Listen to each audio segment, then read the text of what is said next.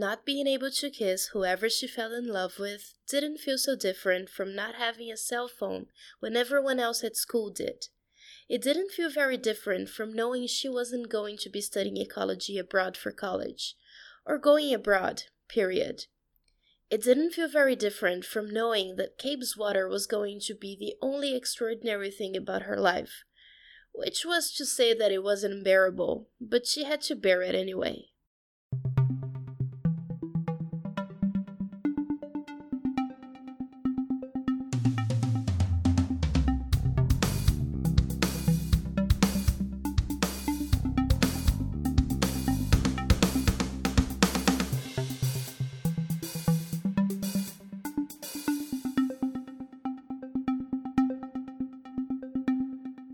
Bem-vindas a mais um SBC Novel, sua dose quinzenal de literatura. Se você é nova por aqui, seja bem-vinda. Eu sou Mônica Sanoli e ajudo mulheres a se posicionarem profissionalmente através do inglês. Mas aqui no podcast a pegada é um pouco diferente. O SBC é uma discussão literária sobre romances, contos e fanfics escritos por mulheres, em português ou inglês, que cai toda sexta-feira no seu feed. São dois programas, SBC Fanfic e SBC Novel.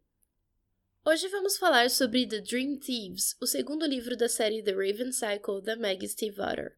Se você ouve o podcast faz tempo, você sabe que eu já fiz um episódio sobre o primeiro livro, The Raven Boys. Foi logo no começo, na época em que a estrutura dos episódios era bem diferente. Portanto, se você não ouviu aquele episódio, não se preocupe. Aqui eu vou te falar tudo o que você precisa saber para acompanhar a segunda parte da história. Preste atenção em como este episódio será dividido. Primeiro vou falar sobre a autora, depois resumir o primeiro livro. Em seguida vou comentar a história de The Dream Thieves em termos gerais e finalmente entrar em detalhes. Eu sempre aviso antes de chegar na seção de spoilers, mas você também vai encontrar os tempos exatos de cada parte do episódio na descrição.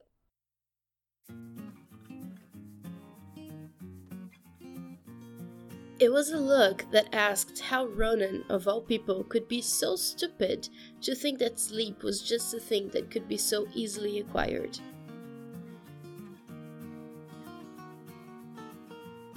Maggie Stiefvater é uma escritora americana de YA, Young Adult, e é uma pessoa que eu admiro bastante. Ela toca vários instrumentos não convencionais, como gaita de foles, ela é artista e é só seguir ela nas redes sociais para ver todos os quadros, ilustrações e cartas de tarô que ela faz e compartilha.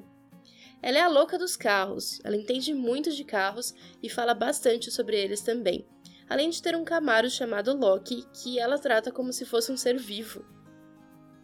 Ela mora na Virgínia com seu marido e dois filhos, respectivamente Lover, Thing 1 e Thing 2. Algumas vacas, cinco cachorros, um cavalo, um gato e várias cabrinhas. Citando a Maggie em seu site I Like Things That Go. A coisa que eu mais gosto sobre a Maggie é que ela é tudo isso e ela faz isso o tempo todo. Ela parece dar bastante atenção para todos os seus hobbies e ela consegue integrá-los muito bem em suas histórias. Além de The Raven Cycle, Meg escreveu The Books of Fairy, a trilogia Shiver, Sinner, The Scorpio Races, All the Crooked Saints e seu livro mais recente, Call Down the Hawk, que é o primeiro da nova The Dreamer Trilogy. Já dá para dizer que ela é uma autora bem prolífica. Mas nem tudo são flores, e a Meg passou por poucas e boas nos últimos anos. Ela quase morreu. Várias vezes. Eu, que a acompanho no Twitter e no Instagram há alguns anos, lembro de alguns desses episódios e apesar de não ser uma fã muito assídua, eu lembro de ficar bem chocada com algumas das coisas que ela compartilhou. Afinal de contas, é outro ser humano passando por situações extremas. Seria bem estranho se eu achasse tudo normal. Desde que eu comecei a acompanhar a Meg, eu lia que ela estava doente, que ela precisava cancelar esse e aquele evento, muitas vezes de última hora. Eu vi as fotos que ela postava dela mesma dormindo dentro de seu carro, no meio da estrada, em estacionamentos aleatórios, porque ela não tinha condições de continuar dirigindo. Eu vi as fotos que ela postava de novas receitas sem glúten, sem lactose, sem nada, porque ela estava com alergia a praticamente tudo. E quando ela achava alguma coisa que ela podia comer, era uma alegria. Parecia que ninguém sabia o que tinha de errado com ela, e ninguém sabia mesmo. Em outubro do ano passado, finalmente, ela recebeu um diagnóstico concreto: insuficiência adrenal primária. Também conhecida como doença de Edson, essa é uma condição bem rara e que corresponde à insuficiência do córtex da glândula adrenal em produzir os hormônios cortisol e aldosterona. Basicamente, para Meg viver, não só resistir, ela precisa tomar alguns suplementos hormonais, principalmente de cortisol. Eu não conto mentiras para viver como a Meg diz que faz. Aliás, melhor síntese da profissão escritor não há. Mas eu trabalho com meu intelecto. Eu dependo das minhas palavras e da minha criação. Por isso, não consigo nem imaginar o desespero que ela sentiu quando perdeu suas primeiras palavras, suas primeiras memórias. A seguir, eu vou ler um texto que a Meg postou em seu blog no dia 16 de outubro de 2019, falando sobre sua experiência e o seu diagnóstico. O texto é um pouco longo, então aproveita a oportunidade para afiar o seu ouvido.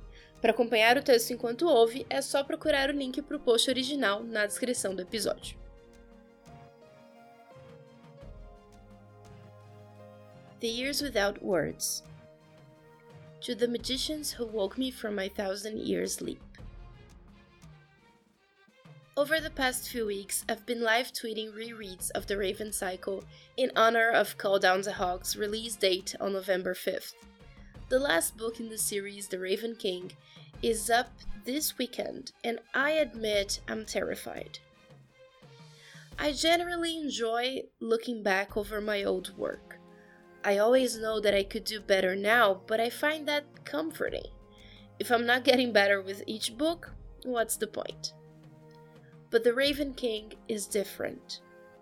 I was just beginning to lose my mind when I wrote it. I still remember the very first time I lost my words. It was summer of 2014. I limped my old Camaro into LA just in time to give a talk and class at the Society of Children's Books Writers and Illustrators annual conference. I felt both triumphant at making it coast to coast and vaguely fraudulent at the idea of teaching writing to my peers. The classroom was full. I had my notes. I began to teach, and things were wrong. Transitions kept escaping. It was as if I had forgotten how to present. How did I get from one section to another? The audience was on my side, leaning forward, waiting for me to find my place. I remember stopping in the middle of a sentence, frowning, and saying, I don't know how I was going to end that sentence. Everyone laughed. They thought I'd just raced into a conversational cul de sac. They didn't know that I'd simply forgotten everything I'd said just before. I've talked before online about my health struggles. I went from 60 to 0, non stop touring, freelancing for auto magazines, penning two or three novels a year to nothing. The physical aspects of it were myriad and, to me and most doctors, mysterious. Food allergies, strange bursts of adrenaline at midnight, I ate 4,000 calories a day and had shimmering migraines. This was the cost of doing business, I supposed. This was what life looked like as one galloped toward middle age while living an ambitious life. In 2016, I remember getting off a plane in New York City to film a promotional video for Pip Bartlett's Guide to Magical Creatures. I stopped in the airport bathroom to wash my hands. I looked at myself in the mirror. I looked at myself again and again. It felt like a strange dream. I called my co author. Jackson, I said, I think a bunch of my hair fell out on the plane. I think I have a bald spot. It looked bad, but it would look even worse later when the rest of my body hair fell out. And that was before the sleeping. Sleep I called it sleep. I didn't know better. My pulse crawled. My heart tripped over itself. The sleep was complete, non negotiable. If I was driving, the car got pulled over whenever I was. My social media became a montage of photos of me sleeping at rest stops, gas stations, by the side of the interstate. The sleep was dreamless, dead. I was always tired of it, but it was never tired of me. I could feel it clinging to me even when I was awake. My mind has always been the most interesting part of me, I think, the part I'm most attached to. Erratic and strange and nimble, if not necessarily brilliant, but it wasn't anymore. My words slurred in my mouth. I forgot my phone number, my address. I forgot places I'd been, who I'd been with. All memory of travel during that time is mostly lost to me. I look at wonder at the dozens of Airbnbs I stayed in my online history. They seem like they must have been nice. And oh, Raven King. Raven King. The Raven Cycle was probably the most important project I'd ever worked on. Personal, challenging, the hardest thing I'd ever done. It took all my concentration, and I was proud of it. But now I found it was kind of getting away from me. Everything felt like it was kind of going sideways on a basic syllabic level. I'd read a chapter, come back the next day, and not exactly understand what I'd done wrong. Something was amiss. The transitions, the flow, the feeling. Why couldn't I get my legs under me? I felt I was writing the book inside out. I kept deleting, trying again, deleting. God, it was like a nightmare. It was like looking in a mirror and realizing you had a silver dollar sized bald spot where you'd had hair an hour before. The publication date got pushed. Some sides of fandom debated hotly whether I had deleted a better book in order to pursue some lamer agenda. Other sides snarled that it was classic Steve Otter. Of course, I didn't care enough about this book or my readers to actually finish it on time. I typed. I typed some more. Everything was sideways. I loved this series. I loved these characters. How could I not get to the end if I'd known it from the beginning? Peaks, valleys, The Raven King came out. It had continuity errors in it, stupid ones. Dates. They'd be fixed in the reprint. The fandom roared. It was evidence I couldn't be bothered with the series anymore. They didn't know I couldn't even remember what month it was in real life. I told myself I would see doctors as soon as I was off the road, but I wasn't about to cancel events when readers were coming from hours away just to see me. I'd feel myself with stimulants to survive for a few hours, then I'd creep back to my room to crash as a fever burned my skin, sometimes pulling over several times on the way to the Airbnb to give in to the dead sleep, praying no reader saw my colorful car, hazardly pulling over whenever I could make it to. 16 hours of sleep, 22 hours of sleep, 26 hours of sleep. Was it sleep? Is it sleep without dreams? Doctors found hookworms in my face and evicted them. They limited my diet to avoid my increasing allergies. They pumped me with vitamins.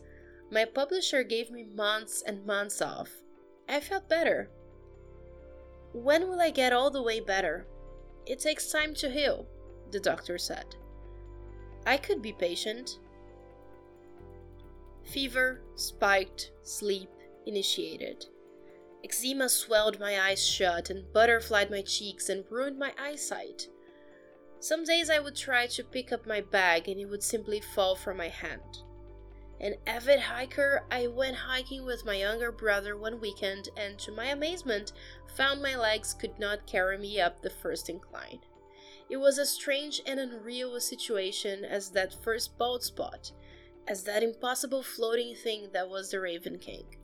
My legs had just been carrying me before, weren't they? How had I gotten here?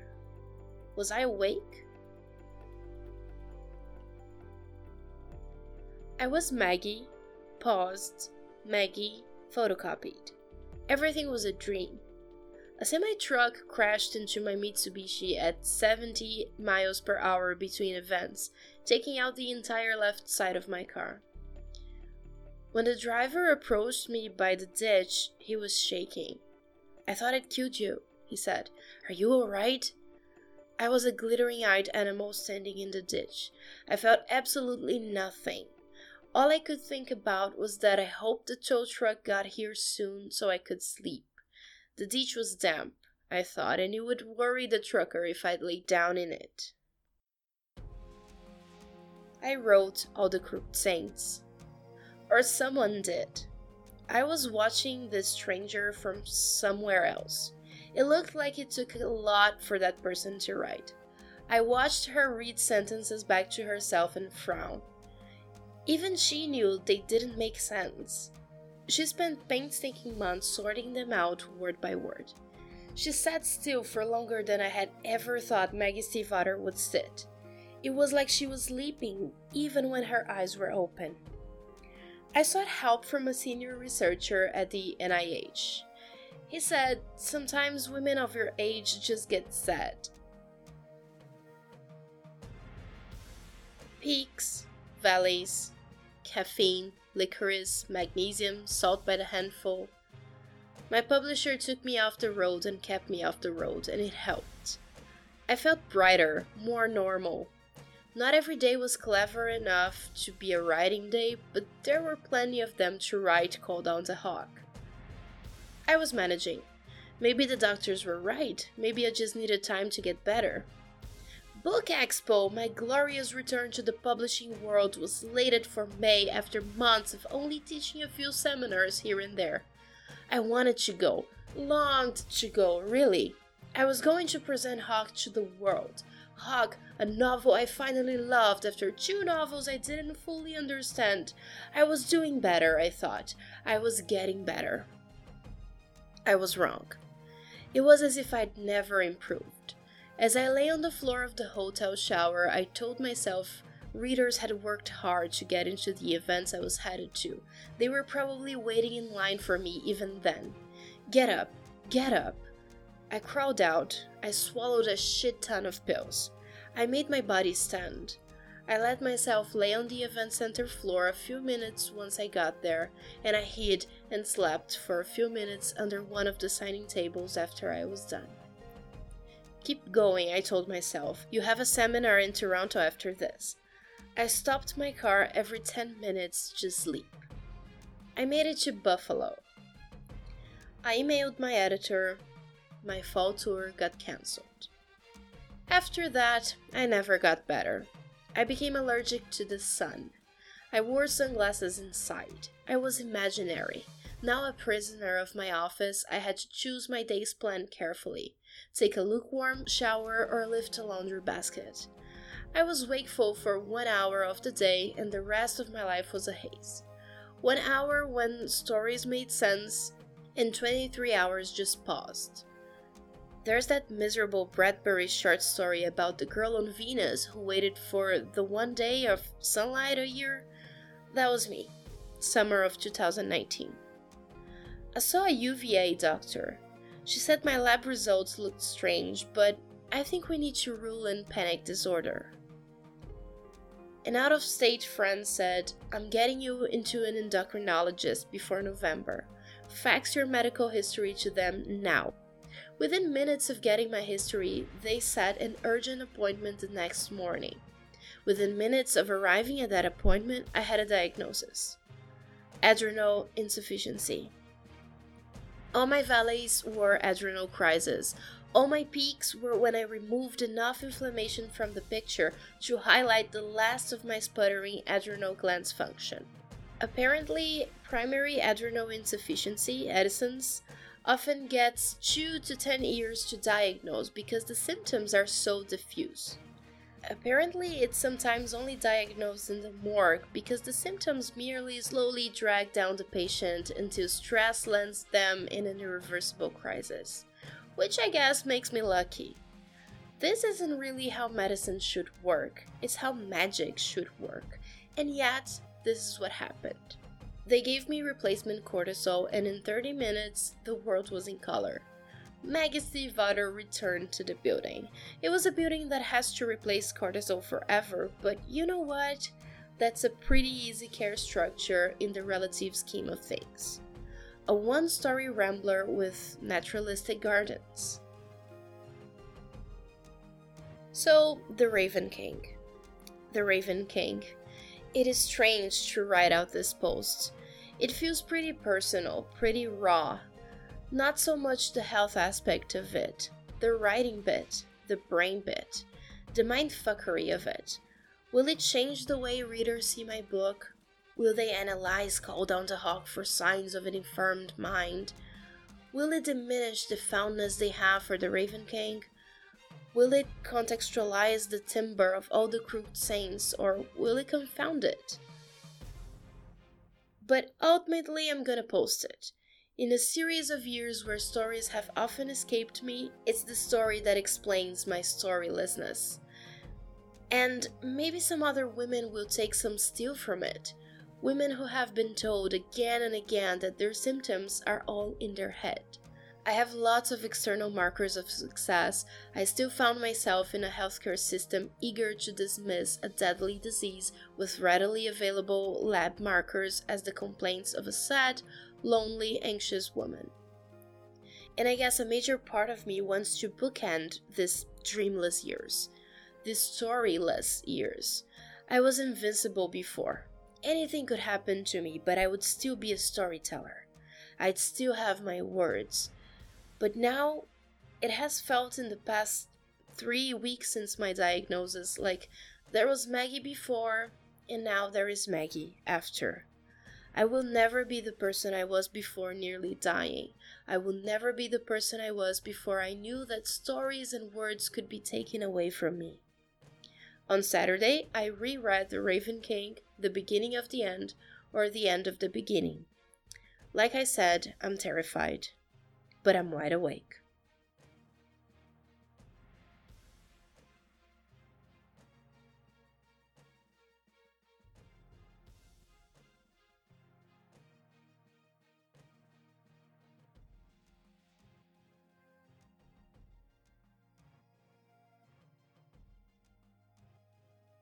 If you never saw the stars, candles were enough.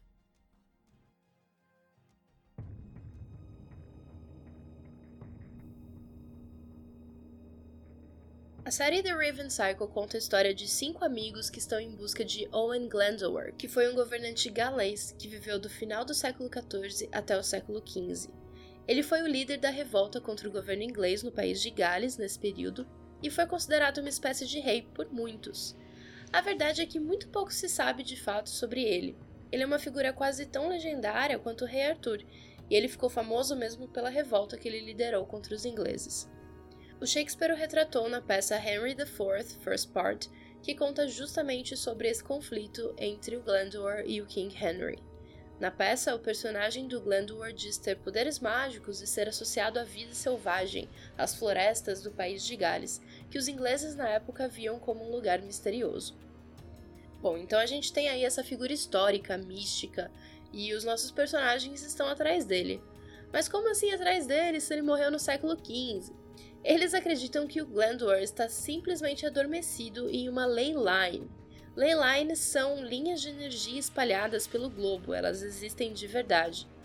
E que quando eles acordarem o rei e o libertarem do seu sono, ele vai lhes ajudar, conceder um pedido para cada um, alguma coisa do tipo.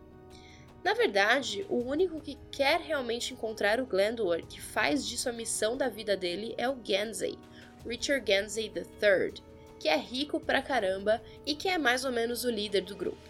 Ele tem um motivo pessoal para querer encontrar o Glendower e a motivação dele é bem compreensível, mas os outros a princípio só querem agradar o Gansey e se distrair com alguma coisa.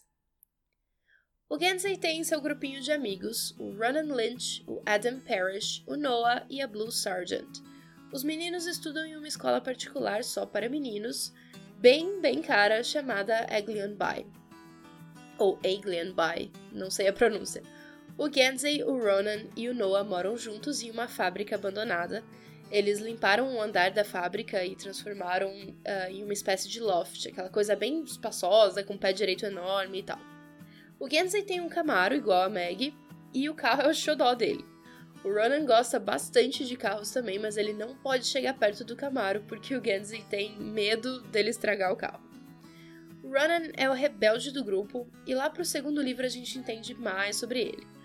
O Adam mora numa parte bem pobre da cidade. Ele tem uma bolsa de estudos para a escola e a coisa que ele mais quer na vida é ser alguém, é melhorar de vida. Ele rala bastante na escola, ele trabalha para pagar o restante da tuition, né? Porque a bolsa que ele tem não é integral. E em casa ele tem que aguentar o pai, menosprezando todos os esforços dele. O pai do Adam é bem violento e a mãe fica quieta, né? Não faz nada para ajudar. A Blue mora com a mãe dela e várias parentes mulheres. Ela é a única mulher da família que não tem poderes psíquicos, porque todas as outras são videntes, cada uma com uma especialidade um pouco diferente. A única coisa que a Blue consegue fazer é amplificar o poder das outras. Então, se a Blue estiver na sala em uma leitura de tarô, por exemplo, os resultados da leitura serão melhores.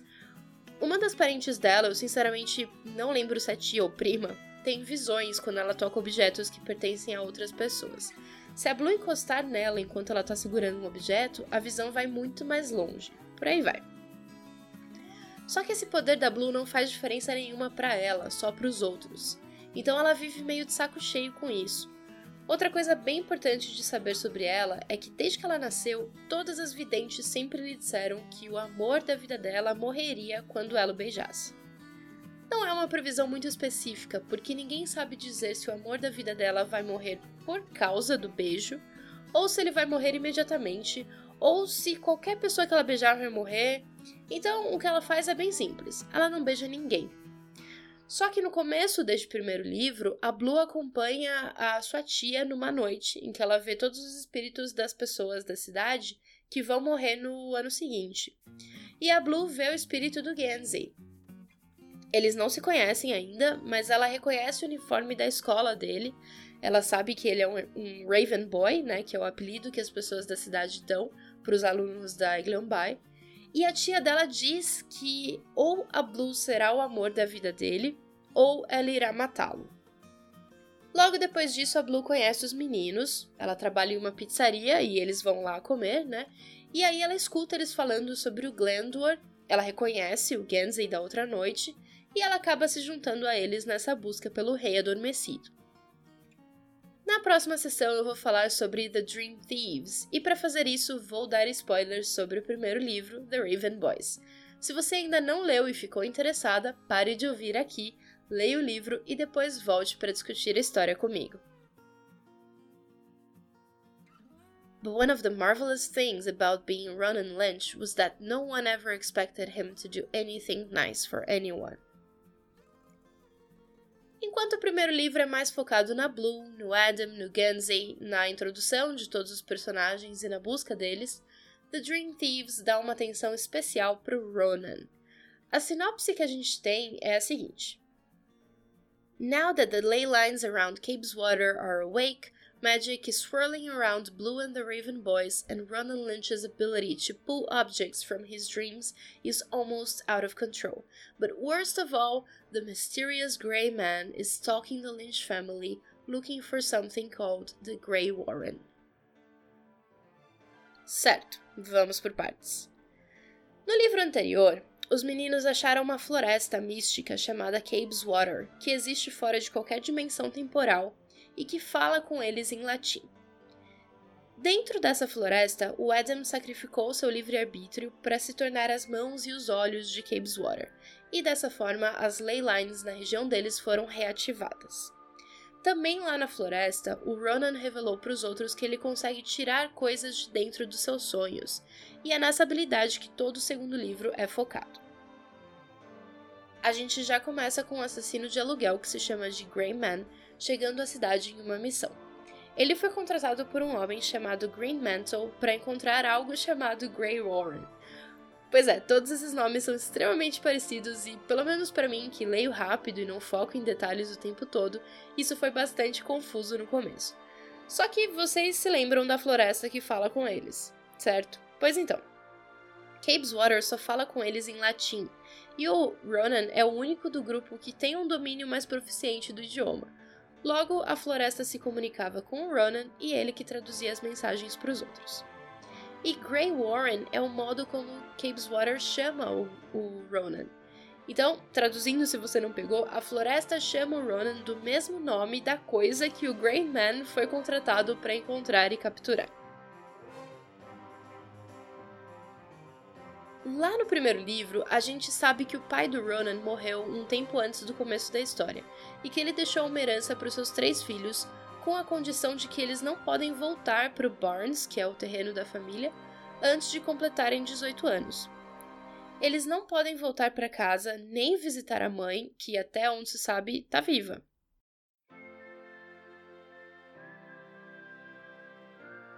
É uma condição bem absurda, Porém, em The Dream Thieves, a gente descobre que o pai do Ronan tinha a mesma habilidade que ele tem, ou seja, ele conseguia tirar coisas de seus sonhos também. E numa dessas, é claro, quase tudo que o Ronan sabe e se lembra sobre sua infância, incluindo sua mãe, foi retirado dos sonhos do pai. A história nos mostra que quando o sonhador morre, os objetos que ele tirou dos seus sonhos adormecem. Portanto, a mãe do Ronan não está morta, ela está apenas dormindo. É um conceito que eu achei animal e bem bizarro também. Bom, Capeswater, a floresta, desaparece sem explicação. Nós fomos introduzidos a um novo personagem, o Kavinsky, que é outro aluno da Eglion Bay e é um baita de um encrenqueiro, e descobrimos que ele também tem a capacidade de tirar coisas de seus sonhos. A Blue e o Adam, que começaram a namorar, sem beijos, no final do primeiro livro, têm uma briga feia porque ela se recusa a beijá-lo e a explicar o motivo. Ao mesmo tempo, a Blue se aproxima muito do Genzi, para quem ela já contou a parada do beijo, e por quem ela percebe que está se apaixonando. O Adam, a gente descobre que tá morando numa espécie de puxadinho lá da própria escola e continua trabalhando em vários empregos diferentes para pagar as contas. Enquanto tudo isso acontece, o Grey Man, que começou o livro espancando o irmão mais velho do Ronan, está atrás do Grey Warren, embora ele ainda não tenha certeza de que o Grey Warren é uma pessoa. Muito bem, se você não quer saber como o livro acaba, é aqui que você desce. Este foi o SBC Novel e se você gostou do episódio, você pode me apoiar com apenas R$ reais mensais através do Gather Round no Catarse. Acesse catarse.me barra gatherround, o link está na descrição do episódio, e se torne madrinha do meu trabalho. Se suas moedinhas farão falta para você, não tem problema, acredite, eu entendo perfeitamente. Mas ainda assim, eu peço que você se inscreva no feed, siga o SBC no Spotify ou onde você está ouvindo agora. Mostre o podcast para uma amiga, ajude a espalhar a palavra sobre o SBC, tá bom? Eu conto com você, muito obrigada por ouvir e até semana que vem.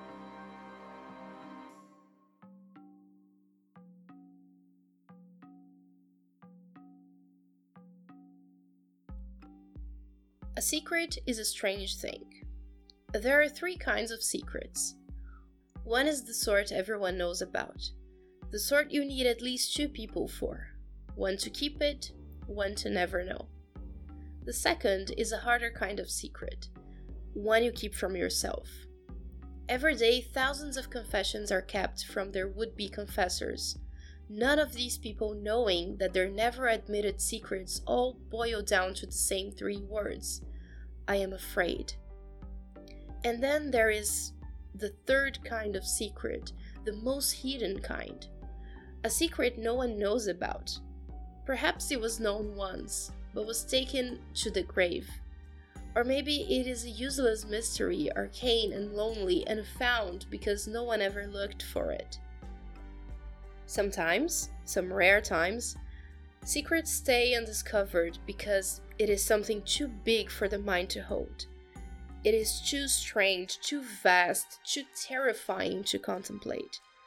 All of us have secrets in our lives. We're keepers or kept from, players or played. Secrets and cockroaches. That's what will be left at the end of it all. Ronan Lynch lived with every sort of secret. His first secret was himself. He was brother to a liar and brother to an angel son of a dream and son of a dreamer. He was a warring star full of endless possibilities. Ronan e Kavinsky estão tirando coisas dos seus sonhos. Objetos pequenos como chaves, objetos grandes como carros, seres pequenos como a Chainsaw, corvo de, a, a corvo né, de estimação do Ronan, e seres grandes como outras pessoas.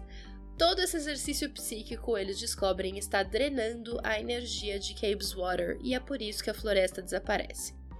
Tem algumas passagens bem cheias de suspense nesse livro. O Ronan ficou bastante perturbado depois da morte do pai, então a mente dele é um lugar cheio de pesadelos, de sentimentos ruins e tudo mais. Por isso, até ele conseguir controlar a habilidade dele, muita coisa ruim acaba saindo da sua cabeça também.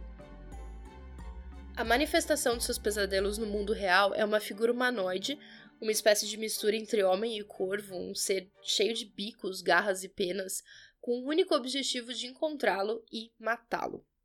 As cenas em que o Ronan tem que lutar com essa coisa são incríveis e eu fiquei logo imaginando como elas vão sair na adaptação que está sendo produzida.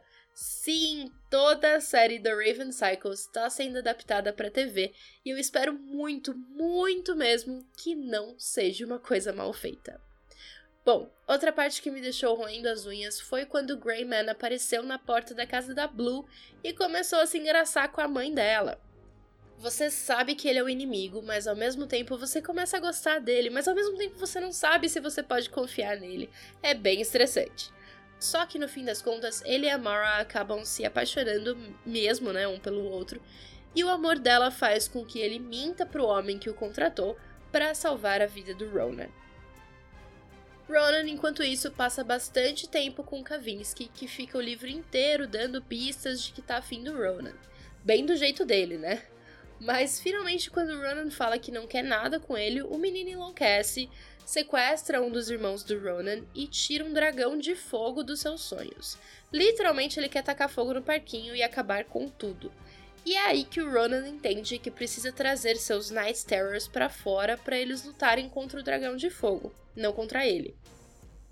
Para ele conseguir fazer isso, o Adam vai lá e, com a ajuda de uma das parentes da Blue, ele consegue restaurar a energia de Cabe's Water. O Ronan consegue trazer seu pesadelo para fora, matar o dragão e o Kavinsky e salvar o seu irmão. No fim, o Ronan também sonha um novo testamento para o seu pai, que dá a eles a permissão de voltar ao Barnes e à mãe deles. Quando tudo se acalma, a Blue descobre que sua mãe desapareceu e deixou para trás apenas um bilhete falando que está no subterrâneo. Eu já tinha gostado bastante de The Raven Boys, mas eu adorei The Dream Thieves.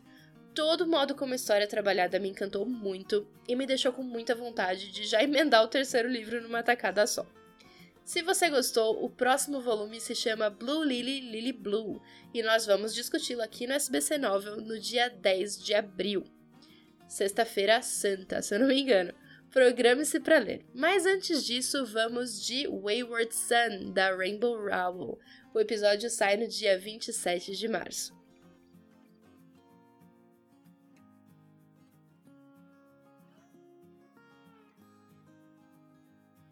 Kissing is a lot like laughing. If the joke's funny, it doesn't matter how long it's been since you last heard one. Este foi o SBC Novel e se você gostou do episódio, você pode me apoiar com apenas 5 reais mensais através do Gather Round no Catarse. Acesse catarse.me barra o link está na descrição do episódio, e se torne madrinha do meu trabalho. Se suas moedinhas farão falta para você, não tem problema. Acredite, eu entendo perfeitamente. Mas ainda assim, eu peço que você se inscreva no feed, siga o SBC no Spotify ou onde você está ouvindo agora, mostre o podcast para uma amiga, ajude a espalhar a palavra sobre o SBC. Para mandar e-mail para mim, escreva para bookclub@monicasanoli.com.br. Eu sou Mônica Sanoli no Instagram, monicasan Oli no Twitter e você pode saber mais sobre o meu trabalho em monicasanoli.com.br. Todos os links para contato estão na descrição do episódio. O Gather Round funciona como um financiamento coletivo recorrente no Catarse, com quatro níveis de apadrinhamento e recompensas. Todo mundo pode apoiar o projeto, quem já é minha aluna e quem ainda não é também. Além de me ajudar a proporcionar um lugar seguro para vocês compartilharem suas experiências, conquistas, dores e felicidades durante o aprendizado de inglês, Todo o apoio que vocês me dão pelo Gather Round ajuda a manter o meu trabalho vivo. Não só isso, ele também vai ficar cada vez melhor. Algumas das metas do projeto são aulas abertas em outros horários, aulas de conversação, pauteira e editora por SBC, o que com certeza vai melhorar a qualidade do podcast e garantir que ele seja publicado semanalmente. Mais cursos em 2020, como escrita de e-mails e business English, e um romance policial escrito em inglês em texto e áudio para prática de reading e listening. Se algum desses itens te interessa, ou se você só quer ajudar, ou se você acredita no meu trabalho e quer vê-lo crescer, por favor considere ser madrinha. Com R$ reais mensais você já pode ajudar. Se você não tiver condições financeiras de apoiar, não tem problema. Você ainda pode ajudar compartilhando a campanha, o podcast, as aulas e tudo mais. Os links estão na descrição do episódio. Obrigada por ouvir e até semana que vem.